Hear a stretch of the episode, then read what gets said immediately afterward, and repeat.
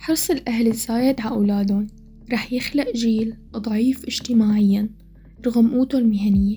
رح يدفع الشاب والبنت للاطلاع على هاي الحياة اللي حواليهم بس بطريقة كتير غلط. ممكن يجرب الشاب وحتى الفتاة التدخين أو الجنس أو التعاطي ليثبتوا بأنه حكي أهلهم غلط وهنهم فيهم يعملوا كل هدول. البنت ممكن تصير تحاكي شباب وتطلع معهم حبا بالاكتشاف، لكن هالاكتشاف هاد ممكن يدمر لها كل حياتها.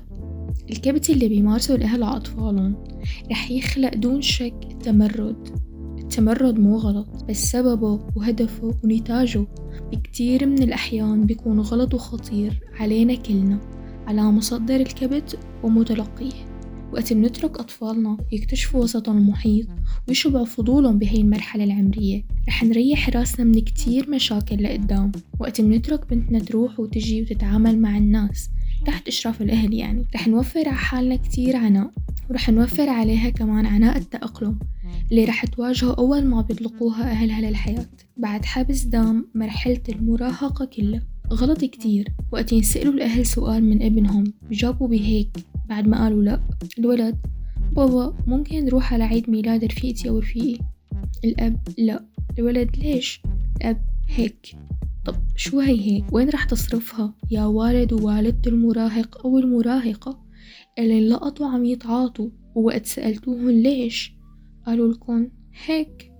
كونكم أنتوا القدوة. مو غلط نرتكب الأخطاء، الغلط بأنه نتقابل بشكل سلبي وقاهر. التربية مهمة كتير صعبة ومكلفة نفسيا وماديا، لا تقرر تجربها إذا مانك قدها. المجتمع مانا بحاجة مزيد من العقد. معظم الظواهر المنتشرة مثل السرقة والاغتصاب والتحرش بأنواعه ناجمة عن كبت تعرض إله الشخص اللي عم يقوم بهاي التصرفات اللي منسميها نحن شارعية.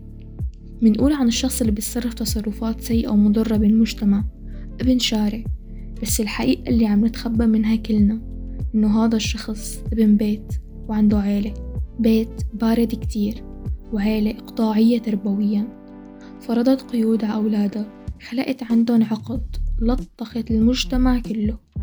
ما عم نقول الحق بس على الأهل، ممكن ربوه على مكارم الأخلاق بس تحت حكم العصاية والعقاب، مثل اللي عم يدعوا العالم للدخول بدين الله تحت حد السيف. ممكن هنن ملقنينه أفكار صحيحة بطريقة صحيحة بس رفقاته والوسط المحيط أثر. لهيك الأهل لازم يكونوا بإشراف دائم على دائرة أصدقاء طفلهم، ومع مو معناتها يقولوا له رافق هاد ولا ترافق هاد. يا جماعة الشغلة مو قوة وتجبر، بناء جيل هو أسمى شي ممكن يقوم فيه الإنسان.